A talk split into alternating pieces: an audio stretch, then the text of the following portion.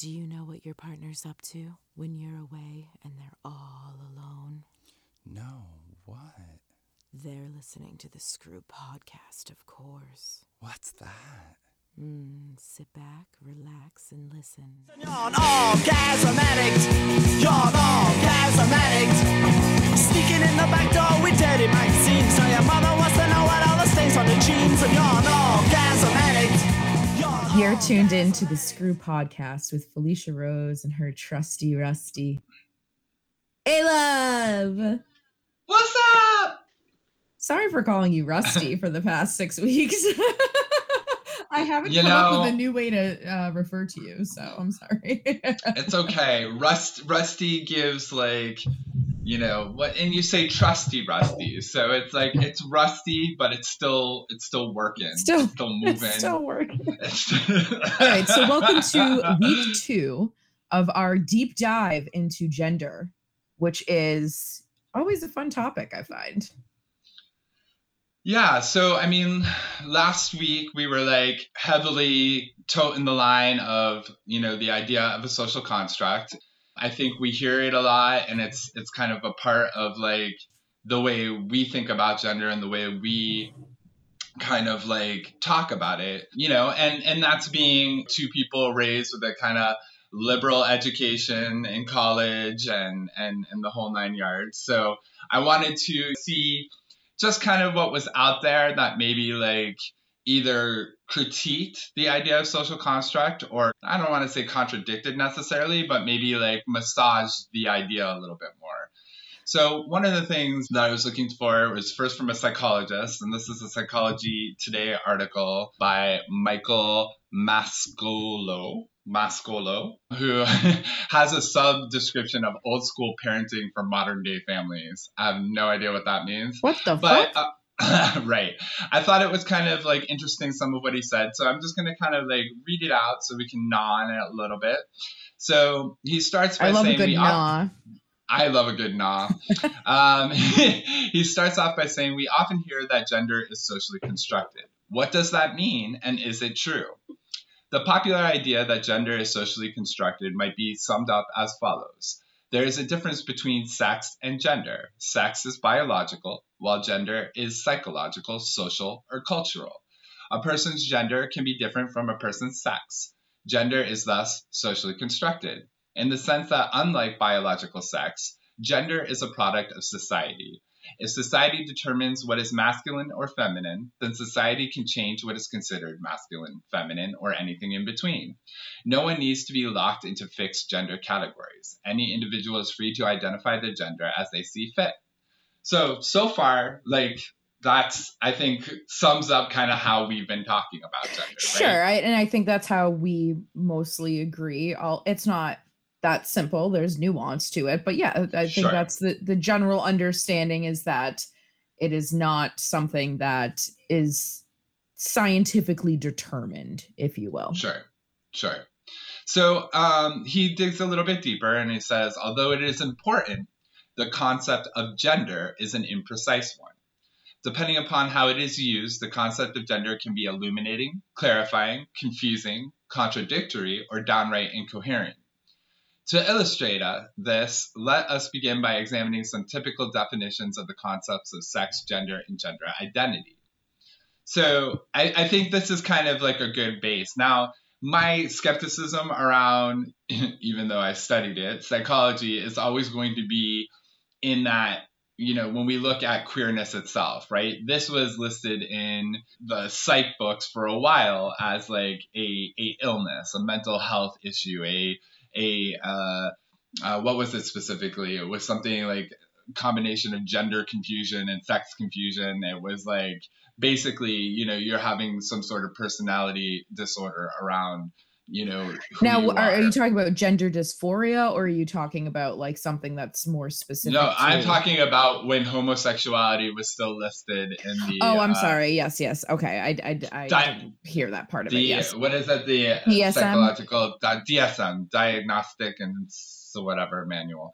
It sounds so, interesting. It sounds like we're talking about a car. The diagnostic. Right? What's under the hood of this right here? right. Can, can we diagnose you as a homo? Let's find out. Yeah. Um, so I take some of this with a grain of salt, you know, especially when he launches into the American Psychological Association defines sex as a person's biological status, typically categor- categorized as male, female, or intersex, um, which is atypical combinations of features that usually distinguish male from female. It defines gender as the attitudes, feelings, and behaviors that a given culture associates with a person's biological sex. So so far I'm okay with that. We don't often talk about all the kind of cultural nuances that create gender. You know, Right. we we are very much like steeped in a very US based kind of concept of what gender, you know, gender is. And so I think right. you know, oh, you're I having li- a boy. He's gonna like blue in his bedroom. That kind of Exactly. So this goes on to say gender identity refers to a person's deeply felt inherent sense of being a boy, a man, or male, a girl, a woman, or female, or an alternative gender. Gender queer, gender nonconforming, boy girl, lady boy, which may or may not correspond to a person's sex assigned at birth or to a person's primary or secondary characteristics. Since gender identity is internal, a person's gender identity is not necessarily visible to others. Okay. All right, I'm following. On the surface, these definitions appear quite reasonable. However, they mask a series of deep contradictions that tend to occur when people talk about gender as a social construct. If we are going to be able to have a constructive conversation about gender in society, it is important to unmask these contradictions.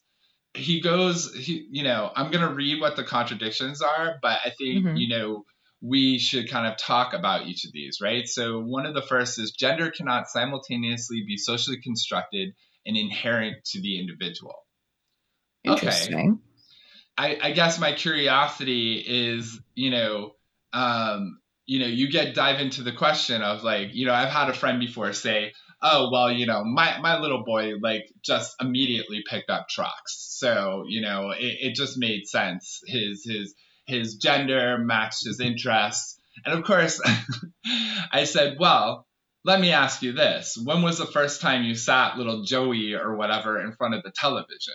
Right? Right. Knowing full well that these kids have been exposed to TV and advertising from the day they were Right. born. He's not living in a bubble or a vacuum. Right. You know, if you see enough commercials seeing little Joey, like, oh, I'm identifying that I look like that boy in that commercial and he's playing with trucks, hey, maybe you pick up trucks. But that still doesn't necessarily indicate anything about gender, right? Sure. I mean, it, it could be as simple as this, you know, he got some kind of positive feedback from his father for playing with the trucks or some, you know, Right. some kind of like Pavlov shit where it's like, okay, well, dad likes this, so I like it too, or something like that. Right. Right. So off the cuff, I would say, you know, I don't know where he's going with this yet, but that that I don't think gender is inherent. I don't think that this is a a, a contradiction. I think, you know, we're just not used to saying that gender is socially constructed, that there are still people, no matter how small of a slice, that think that we have, you know, an, an, inherent or naturally occurring gender, you know,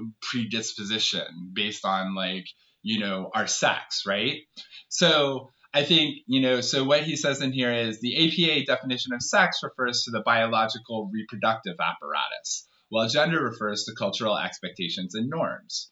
Drawing on this distinction, when people say that gender is socially constructed, they tend to assert that sex is independent of gender. However, if gender is an arbitrary creation of society, how is it possible for gender identity to be an internal and inherent sense of self? It is not possible for gender to simultaneously be an arbitrary product of culture and an inherent experience of the individual. If gender comes from the culture, how can it also be an inherent property of the individual person? So, I guess, I guess when he dives onto this, I wouldn't, I personally wouldn't agree that there's anything about gender or gender identity that is inherent. You know, I think we can't we have no situation where we can live separate from societal norms, you know, unless you're like raised in a commune somewhere with like absolutely like neutral values around gender and and and expression right like talking like completely like asexual clothing no ref- references to pronouns and no association with your genitalia having some sort of social expression you Right. know so i i i think that there isn't an inherent sense of that and i could be wrong and this could be you know a great debate for the roundtable but like you know i think it's really hard to say anything is inherent. It's like saying something is human nature. Well we don't know it's human nature because we can't we can't see it or experience it in a vacuum right, Right. culture is always going to have an influence on this. And and obviously whatever culture you live in i would gander if you lived in a culture where all the boys were raised to be lady boys you know Mhm. that you know that would be the representation of male or masculine right? Sure. you know because we'd be saying well boys this is their trajectory. This is why you're expected by whatever age we expect you to be dancing and, and wearing a dress and picking up clients. Mm-hmm. That's my limited limited understanding of ladyboy culture. I think that's from thailand if i'm not not mistaken but you know that's where again cultural has a big impact in here. So he goes on to the next point saying gender identity cannot be simultaneously self chosen and the product of socialization. Huh. Hmm. Why would be my question. So let's see what he says. The yeah, idea that's that gen- interesting. the idea that gender is socially constructed is often taken to mean that gender identities are the product of socialization. This statement stands in contradiction to the idea that gender identities arrive from the process of self identification, that it is in the individual who decides upon gender identity. What is the source of one's gender identity? Isn't it an experience that resides in oneself? If so, then it cannot be a mere result of socialization. If one's sense of gender is merely socialized, what role does the person play in self identification? If there is no personal basis for identifying one's gender, gender identification would itself become an arbitrary process. So I actually think the the kind of crux of it is in his last statement there. So gender, even the concept of gender identity to me seems to be like when we're nonverbal, we're not articulating or imagining ourselves as rep- you know uh, identifying with more masculine or quote unquote feminine traits. Even this idea of like you know what does that mean internally is going to be influenced by social. I think this is a question I'm very curious for the group, like a, a, this distinction between gender and gender identity, right? You know, are we Mm. saying that g- gender itself is just you know the the social pressure that we feel out of society that we have like are, are coming to and you know so and, and this is a good question gender identity is this something that like you know i feel like what's being said here and maybe he's misunderstanding because i'm always going to call somebody else wrong is that you know gender identity is coming out of like your early experience and saying everybody is saying i'm like this and inherently i don't feel like this or i don't Mm. identify identify that way but that that's not like that's still an internal process but like i think the idea that it's inherent you know it's inherent maybe only in the sense that like you know inherently we are a blank canvas and when we start hearing things that's when that canvas fills in for us Sure. okay some food for thought okay and yeah, then that's that's interesting. I would love to know some opinions of others um in general and just to hear experiences that maybe don't that, you know, refute that or align with it. I'd think it'd be Yeah. interesting. because some somewhere in here I'm feeling that his idea of what he's saying for gender is the social construct of masculine and feminine. And when we're talking gender identity, that that is more a, of a spectrum to that individual, right? But again, these things are you only have these definitions as they're defined top down. Even the idea of what gender is, right? Like at the inherent most, we have biological sex. And right, we already know what a variation that is, right? But we're saying if you're looking for inherent things, I do think the only inherent thing is biological sex. Everything else is being developed around how we as individuals are interacting with the world and how we feel the most comfortable in our own skin. Well, but but then that takes away from the idea, or correct me if I misunderstood what you're saying. I, I mean, biological sex is sometimes wrong, right? We we come out in this de- predetermined by a set of whatever rules, genitalia, whatever the fuck we decide. Sure. We come out into this world, and sometimes that's not the sex that matches our brain, you know. So Sure. then, so then it isn't inherent in that way. It- It's Sure. and, and it's it's an interesting conversation, and it's you know there are ways to look at it both ways for sure, but I think the big question is like, are we saying people are born with a certain gender identity already kind of fixed into them? Or is it that socially it's kind of an amalgamation of what they've been through, what they've experienced, what they enjoy, what they see themselves Sure. as that creates their gender identity overall later in life or, or whenever they decide, you know? Yeah. No, and and I think these are the kind of nuances of the conversation that like, you know, we didn't think to have that I think, you know, at the very least reading through uh, especially these next couple, I think you know, it at least starts the ball rolling in how to like dig deeper into that. So gender identity cannot simultaneously be invisible and socially verifiable.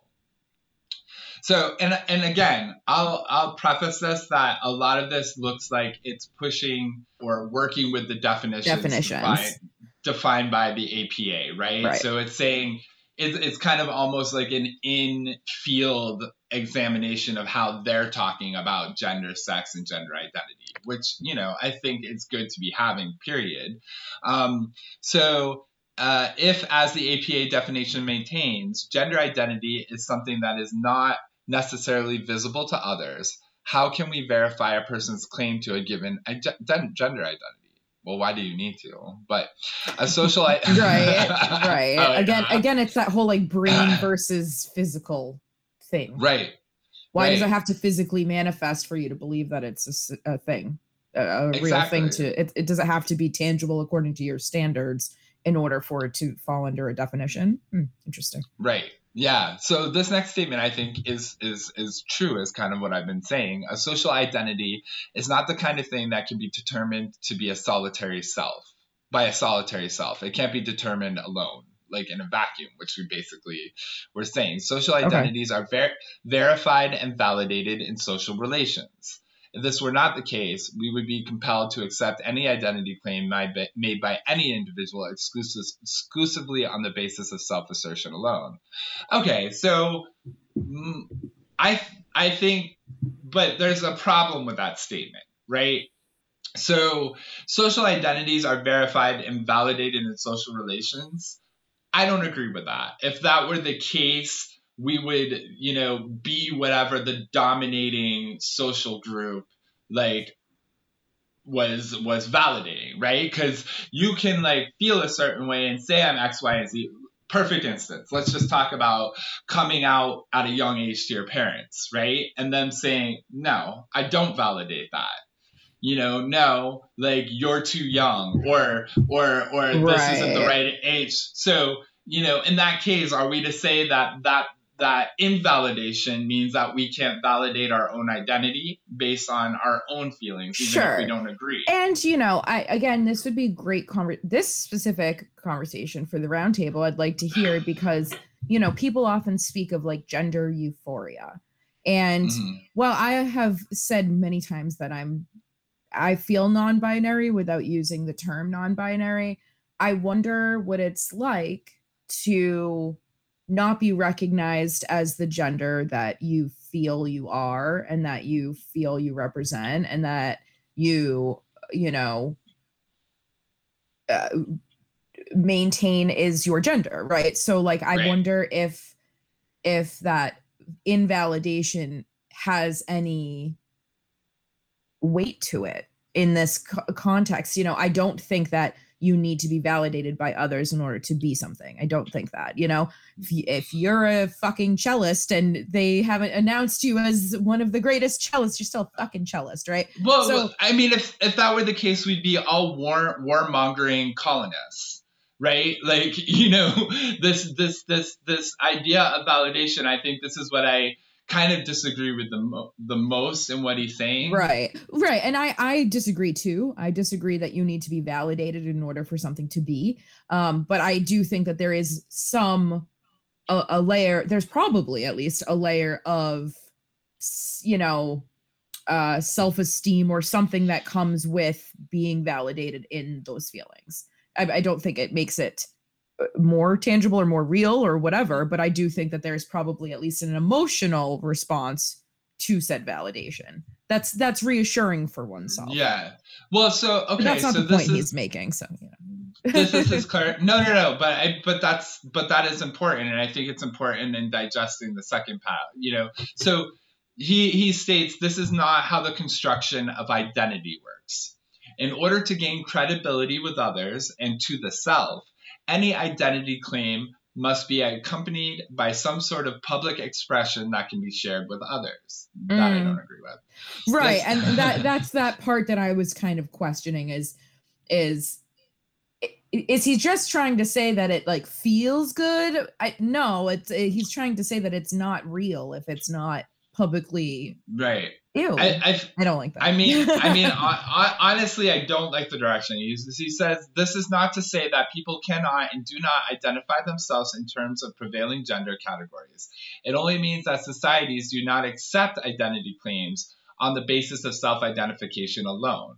Okay, but that's that's not that's true. if you choose right. I mean, it kind of kills the whole idea of like dissent being part of like our also social experience, saying in lieu of validation, you know, in lieu of acceptance from society, it doesn't it doesn't delegitimize your identity claim. Right. Like I know just as a, a very simple, just to make it simplistic, I know plenty of people that are, say, gender non-conforming or, you know, gender queer or non-binary, and they, you know, wake up some days and they wear very quote unquote, according to our society standards, feminine outfits or feminine looking pres presentation. And then the next day Mhm. they they might not do any of that at all. Right. So right. that that doesn't make them like because yesterday you were femme doesn't make you not non-binary or because yesterday you were femme doesn't make you not masculine if that's how you see your gender right just it- you know it- Totally. The idea of how you present yourself is fucking not to quote fucking RuPaul but it's a costume for fuck's sake. So it's almost like it's so silly that like to say that you can't play around with this presentation or else. Well, uh, it's not that's a- valid. I don't know. I didn't that's like that. that's the thing. I think he's really digging into like the totality of what identity formation and identity like, psychology means. Because he goes identity claims are created and validated in social exchanges where people express their identities not simply in words but also in deeds and actions. Now for an individual i would say you know to make your identity real to you you know i do think you you know part of that is incorporating whatever you think that identity is associated what it means you know like on a very non-gender like when people say they're extroverted right?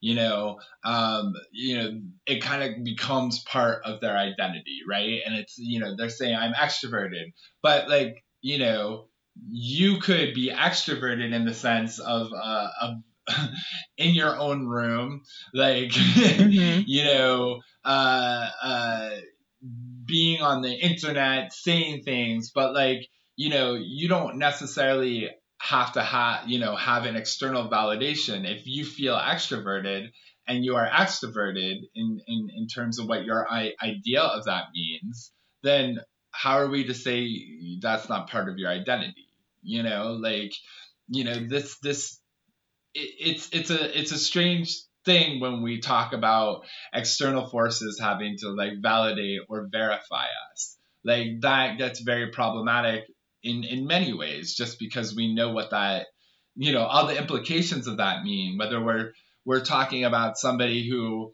who says they're latino but white right? You know we don't even uh, most people don't even understand this but this is you know this is their identity formation based on on the terminology and definitions given to them by like the US census right Right. like, uh, yeah. I'm of La- La- Latin American heritage, and as far as the colorism checkbox, I present white, right? right. Like, let's talk about how arbitrary that is, right? So, I right mean, and that's what it seems like it's a bunch of fucking arbitrary labels that determine eh, arbitrary labels that other people are putting on you that determines how you see yourself that's fucking nonsense right? Like yeah, you're it doesn't make you any less hispanic for example just because you're quote unquote white you know what i mean? Like yes we can have other conversations about how other people might see you okay but that doesn't make you not that thing. It- it- you know how you're perceived is not who you are so Yeah. I, I really don't like the idea that unless society out there is is checking the box for you and saying yup feminine like what the fuck? So you're saying that there's actions that that directly correlate with femininity? And in what pray tell are those actions? You know because it said it's like the sum of more than just your presentation. It's also like the these things that you do as well. The fuck the fuck yeah, Mm-mm, i don't like that yeah. So there's a lot of back and forth. So I'm gonna read two two last things from this guy. So the human experience is not divided into separate biological and socially constructed parts. The problem with popular concept that sex is biological and gender is cultural is the idea that sex and gender reflect independent aspects of the person. However, there are no sep- separable biological and cultural aspects of a person. Acting and experience. Okay, so let's unpack that yeah there yeah are no there are no separable biological and cultural aspects of a person. Okay, so what I think he is saying here is that you know um, our concept, our idea of like even our biology is culturally, you know, is obviously culturally influenced and culturally a part of the conversation, right? sure we can't we can't just be a biological being or be a cultural being right? Those two things are always going to kind of be integrated regardless of like your definitions. I'll agree with that on some level. Yeah. Acting and acting and experiencing do not have separate biological and cultural components. Acting and experiencing. Okay let's see where you're going. Biology and culture influence each other. They make each other up for example the act of writing is a historically and culturally constructed process however it is made possible by the biology of the opposable thumb and all things biology and culture make up, make each other up the same is true for the relationship between biology and culture as they relate to construction of gender. Okay. That's kind of like a whopper, like in, in ter- terms of thinking about it. So, agreed, right? So, what, what I kind of said in the beginning culture is always influencing us. And when we're talking culture, we're just you know, people have a lot of ideas of what culture mean. Obviously, culture is, is a lot of things. Culture can be, you know, what your neighborhood is like, to what your like sense of nationalism is like, to what your kind of influences are based on like the weather to where you live, right? Like, you know, the idea that like maybe you wear like shorts and a tank top all the time, you know, because where you're from it's fucking 110 degrees every day, right? Or things like that, right? So, what I think makes most sense about this is that we from the get go are being culturally influenced with how we think about our biological sex anyway right even Okay. whether you like like are you know discover that you have a uterus and can bear children you're immediately culturally being influenced while learning that idea of what that means to have that particular those biological sexual components right Mhm. in the same way of like you know having visible, presentable breasts, you know, has all sorts of like, you know, cultural components and cultural influences with it. Whether like leaving the whole idea of gender identity out of the conversation, right? You just know that there are things to expect from that there are things that society or your the culture you're in expect or limit or or or have an opinion about based on those things, right? Mm-hmm. And I, you know, and I think, you know, as you move through the world, that means a lot of things, you know, like thinking about like the handmaid's tale. If you're a woman and you're like able to bear children in that in that series, you're going to be slated for one of a couple of roles, right? And you're probably immediately thinking about that as you understand that concept of what that means, right? You know, what it means to like, you know, be expecting menses and like understanding how like that, you know, is attached to your body in all sorts of different ways and and society's expectations of you. So I get that. And and I think what he's trying to say gently in here, but I'm not I don't believe he's doing a very good job at it, is saying regardless, like sex and gender are like influencing each other, at least in the way that we're thinking about it in terms of identity, right?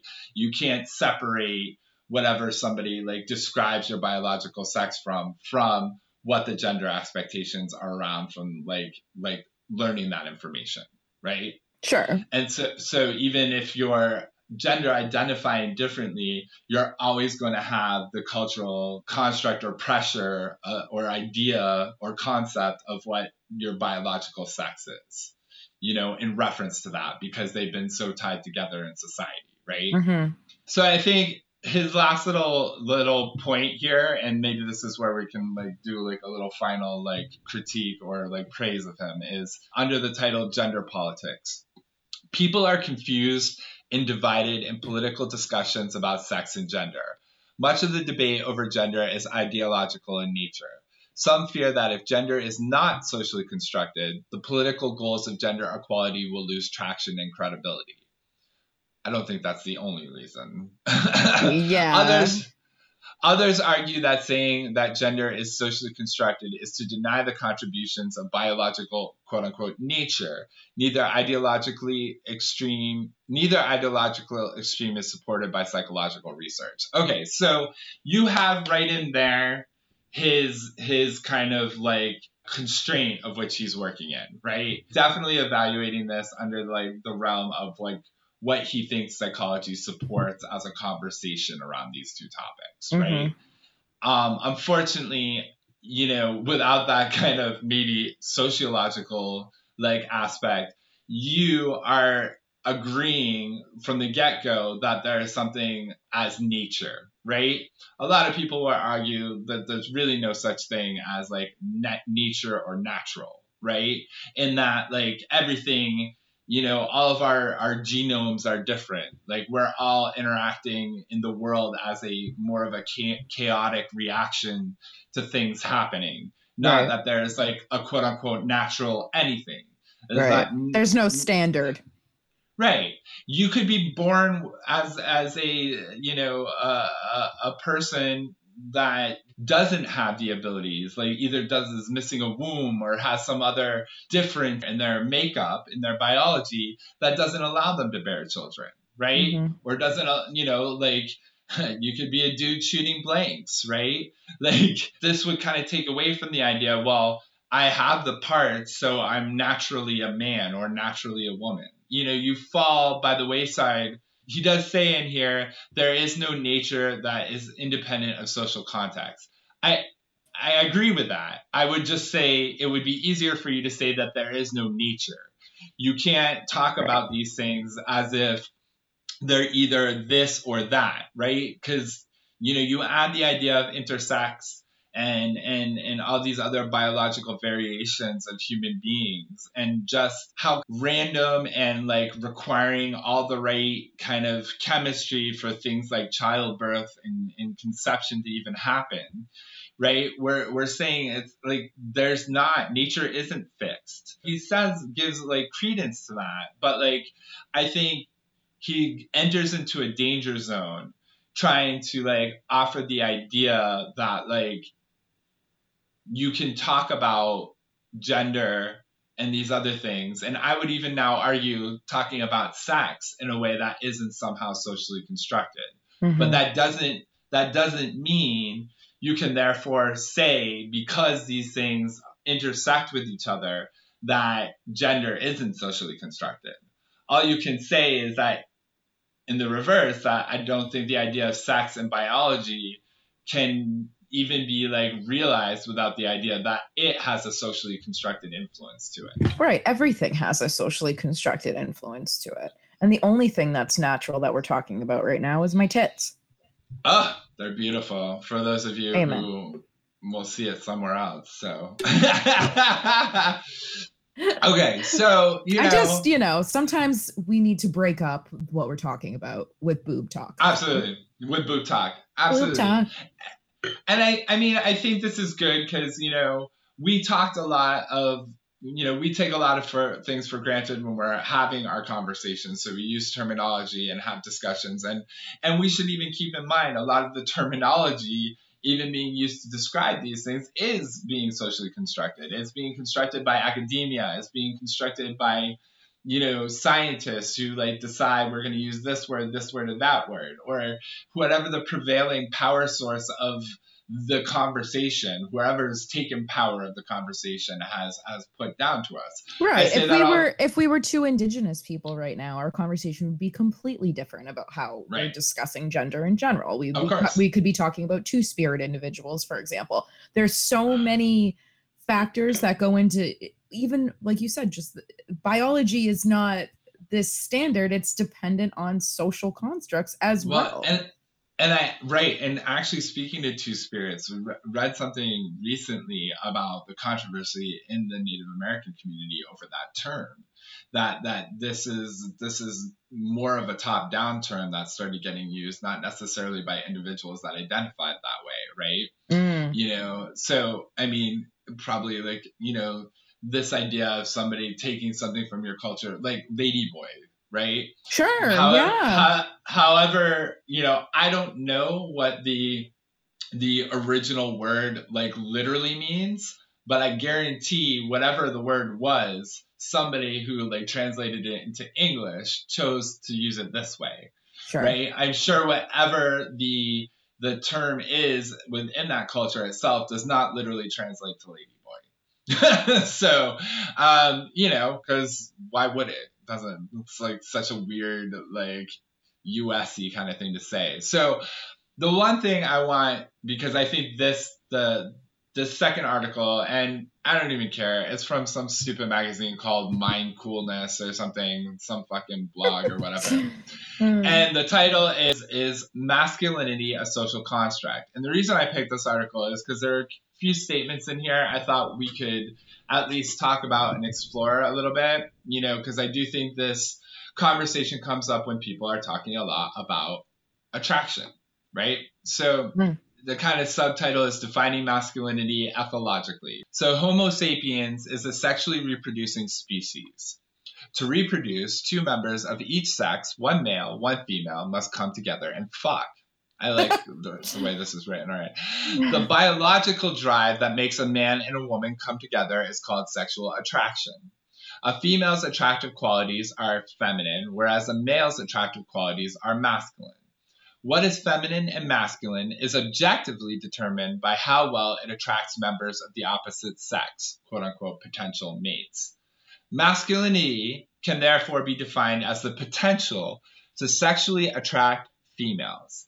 Ethologically speaking, masculine is whatever makes a man sexually attractive to women. The more sexually attractive a quality is to a woman, the more masculine the quality is. Some examples. I know, I know. We have we have we have critiques. We have critiques, and I'm only just gonna read I'm gonna read the examples because I think it'll give us a little bit more meat to the conversation.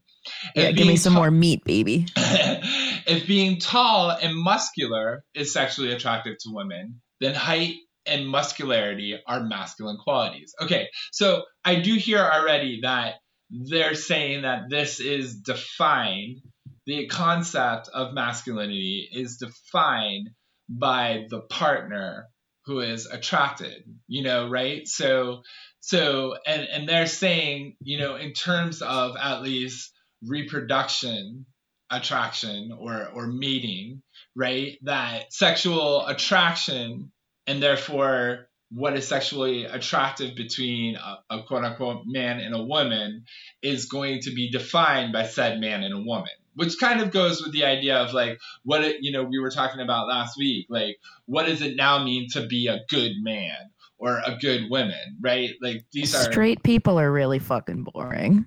I know i know but we, we, This we- is what we're discussing, right? right right It being straighties.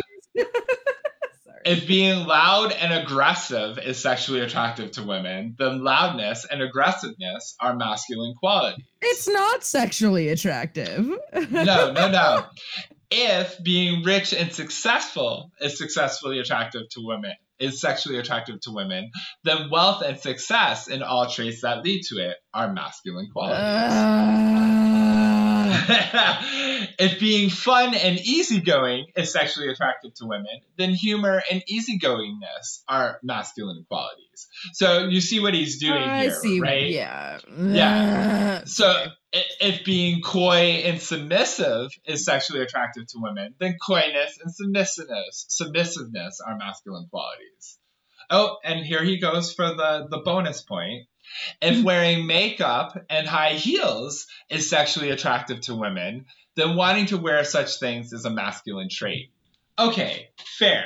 So what he's basically saying is like in these terms, you know, for sexually reproducing species, for that subset of our human population that is interested in uh, that, that when we're when he's trying to unpack this right and especially in relation to biological sex and the ability to reproduce right Sure. he's he's saying in order for these two kind of like subspecies within Homo sapiens to actually get together, which you know, naturally speaking, I guess, even though we like talked about that word, but for get together to produce offspring. That whatever they kind of define as traits that attract them and make them want to like give up their portion of the agreement to like produce said child, that's going to be masculine or feminine, depending upon what side of that fence you're sitting on. And, Okay. uh, Okay. So it's sort of what we were But- saying, which is society just determines. Okay. right. Okay. So to me, that clearly the states- examples annoyed me at first, but now I understand where he went. I know. So it's it's interesting because it, it's basically saying, okay, these are social constructs, and you can see what we mean by it being social constructs by the variants I'm giving you. Whatever you would typically think, I'm saying it's masculine in the sense that if a woman needs to be attracted to a semen producer to get impregnated, then that is what's going to happen. That needs to happen for her. She needs to uh, interpret those things as as masculine traits. This is why people's minds are blown when they hear that like the male of like a bird species like shows pretty colors to the woman to attract it. Like this is why. This is that kind of conversation where it's just like it's just whatever's de- it's whatever is determined by that species to be attractive. And you know what i mean? Like people are like the the, the boy bird has faggy feathers. And you're just like what? Fuck it's that species determined that how that's how the attraction works calm down I- you I- know I mean, Sorry. so random I, aside no, but it made me no, no, but it, but it's it's so good, you know. So he talks about, you know, obviously, and we talked about this a million times. What are the cultural stereotypes of manhood, right? What are the Mhm. behavioral guidelines associated with performing masculinities, right? Right. It's one thing, you know, to be a, a, a, a consider yourself a dude, but it's another to actually take on whatever the the kind of norms of the day are that like make you perform man, not just be man. Have a performance Mm. performance of being man, which I see think i is a told good... you you're putting on a costume and you're performing all this shit is at the end of the go- goddamn day. Seriously. So, you know, he says depending on their childhood, family, and sociocultural environment, some women may be more attracted to tough, aggressive, domineering machos. Well, there you go. Whereas other, Yeah. where, whereas others may be more attracted to chivalrous, charming, emotionally balanced men. But does this make masculinity a social construct? Yes, it does. I don't even need to read the rest. I'm going to tell you it does.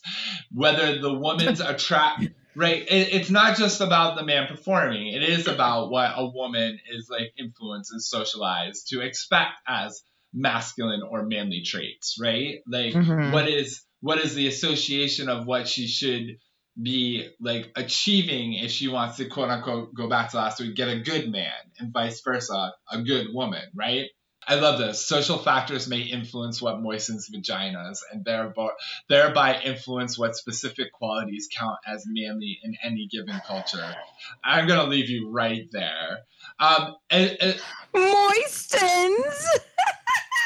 Sorry, I'm just. Kidding. I mean, he I'm- he's I'm trying to make he's trying to make the he is literally trying to make the argument that masculinity is primarily a biological construct because he's saying that masculinity is simply the traits that excite a woman to like want to reproduce with him.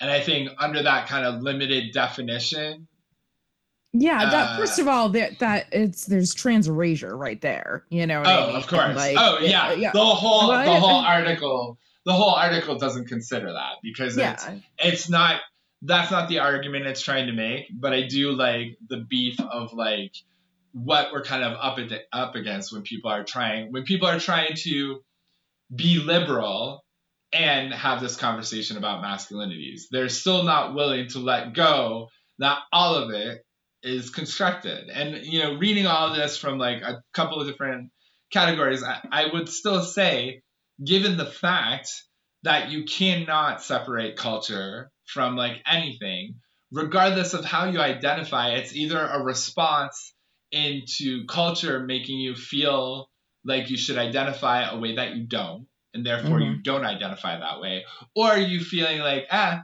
this is good enough for me. I'll adopt this. I'll adopt this identity. I'm going to internalize this and make this a part of my conversation when I tell people my pronouns or whatever you know and, and and again it's where i i do like always fall on the idea that like non-binary identification makes a lot of sense to me if if you are trying to like unpack the construct of gender right Oh, yeah. because i would say in my for me in my heart of hearts that i don't identify with any of these described roles of masculine and femininity they do they they seem so capitalist serving, obviously, you know, like 100%. cause.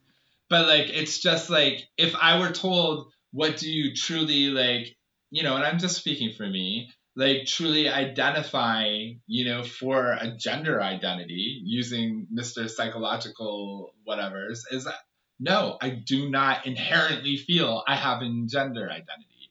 I inherently feel my name is Aaron. I was born on February in February you know and and and much past like saying what i don't identify with like i don't identify with the heteronormative lifestyle. I don't Mhm. identify with having to always wear masculine presenting clothes or whatever and whatever the fuck that means. You know i i would say my my my big like rebuttal would be taken outside the vacuum of anybody else's influence. I don't feel that i would particularly be drawn to present as one gender or another. It Right. just for me, it, it Same. it- you know, I mean, I love lipstick and shit, but fuck if I'm gonna put that shit on regularly. Like, Same. Nope. Nope. Same. I do this unfortunately for the male gaze. And once in a and the male gaze, G A Y S. Once in a while though. I you know? I shouldn't say that. I actually that's why I consider myself like I guess gender non-conforming or whatever the fuck, fluid, whatever.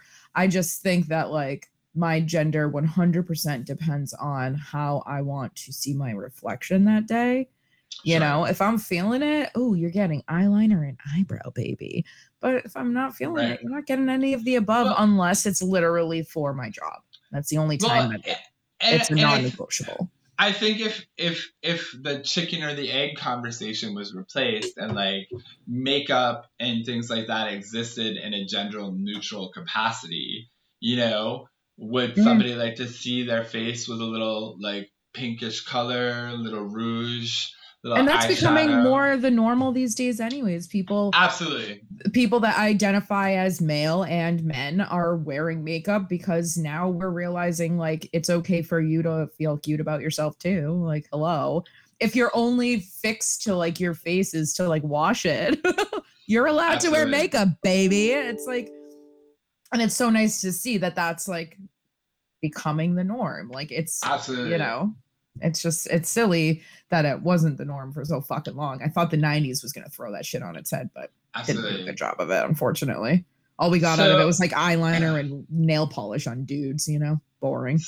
right? So I think for the deeper dive, I would love, you know, because we are still a sex podcast at heart, to dive into people really bucking the constructs of gender and sexuality identity and engaging in, you know, non quote unquote traditional normative uh, kind of eh, gender sex interactions, like a Mhm. gender queer. Like I, I guess that's like I'm more interested in like deeper diving into the gender queer element or you know like and I don't think I have understood enough about how people use this term. I would think of people Sure. like like Pat Califia and like you know other individuals that are engaging in activities that don't fit any of the regular you know like lanes that people when they identify a certain way think that they need to stay in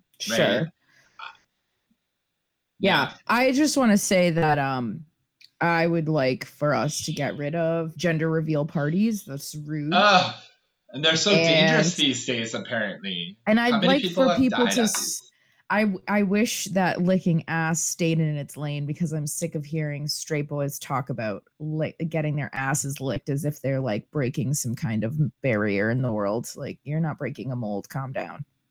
yeah the Calm prostate ha- the prostate has been around for a very fucking long time gentlemen Yeah, like it, that, we're not even talking about prostate play. We're talking Oh, about that's true. Strictly rim Uh, jobs. You are not groundbreaking.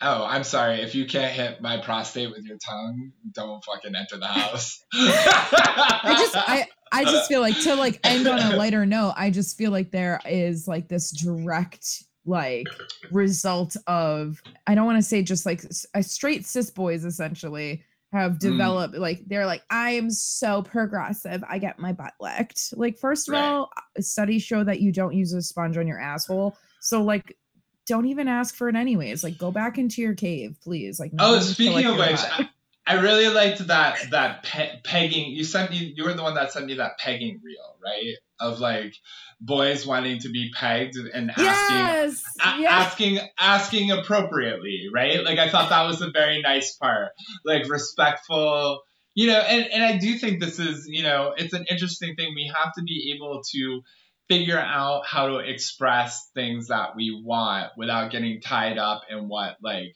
that express like that that kind of gender role constraint you know like says well you know and, and that's what i always tell straight guys you want to support these things i'm telling you you're missing out on so much fucking pleasure that doesn't need to just be done with another man that can be done with your female partners as well No, I know what I'm trying to say is now people have gone past that.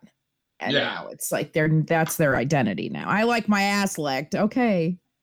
Shut What- up. are, the, are those called are those called rim bros exactly. It's just like I, I don't want to see in the same timeline on Twitter. Uh, straight boys don't wash their butthole because it's gay, and then also like straight boys that want their butt licked. Like, Wait, Stop straight it. boys straight boys don't wash their butthole because yeah, apparently that was like a big 2020 conversation, is or even maybe I don't know when it really took off, but yeah, apparently it's gay to like spread your cheeks and wash your hole. uh, well it could also, also it, it could also be considered gay to live in your man filth depending upon what you're into so That's true. I actually had to tell I, I had to tell a straight boy the other day that like something about I don't know something about stinkiness, and I was like, well, no, Yeah. that that that's very much sexualized by many Yeah. people, and they were like, Yeah. what? And I was like, yeah, Oh yeah. that's. Get I was like, I, you know, I used to live with a gay guy, right? Like, You I get your whole raunch, raunch, man stink, pit licking. I mean, there's Yeah. gotta there's gotta be like straight boys that like are into like getting. oh yeah, pits, listen, like- the amount of like shit stained underwear requests I've gotten, that's eh, there's that's a thing. It's just that it's not a commonly understood as real thing. Like, but not a lot of people know that that's a thing out there that people are regularly requesting. yeah, yeah. It's like there's s- the scent of humans is is all natural, baby. where did this conversation devolve to? I I don't don't know. know. All I know is I just really wanted to throw in there that boys should wash their bums. Um, everybody should wash their bums. And If you want to be a rim bro, fucking you're not the rim. groundbreaking for asking for a rim job. Is all. Is all. I Oh, say. definitely You're not. not groundbreaking. You're not No. breaking any. Fu- you're not shattering any kind of fucking. Um, oh, I, I like my butt like cool as you should have forever get over it Yeah. you know stop being immature Seriously. steve I wonder if Jay Z gets his butt licked. Do you think Beyonce licks Jay Z's butthole? i think beyonce probably doesn't because beyonce understands that like you know her mouth is her moneymaker and she needs to keep it healthy I- she ain't taking any chances with that mouth. I no, I you know what I I don't I. I I don't know about Beyonce and Jay Z, but I feel like Cardi B definitely licks her man's butthole. You know, yeah, totally. Fuck yeah. you know. Anyway, that was beautiful. So tune in next week. Who knows what we'll, what we'll be licking next week, but I'm sure it'll be something. I'm Wait, hold on. I feel like I, d- I was just disparaging to Cardi B. I feel like Cardi B.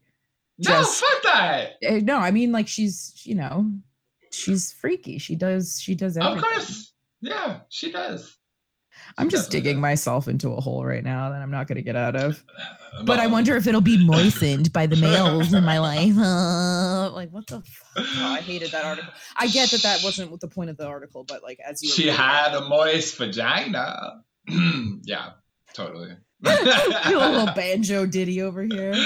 Anyways, tune in next week. Oh, by the way, it's my birthday today. If you're listening to this on the date of release, Oh, it's shit. December first, World AIDS Day. Check your status, get tested, learn about U equals U, give Uh-huh. money to Prevention Access, and uh, Oh, be a good and sc- person. Scoot your ears after that or before that, depending upon when releases what, to the inaugural NQO podcast being released on your birthday with Willow.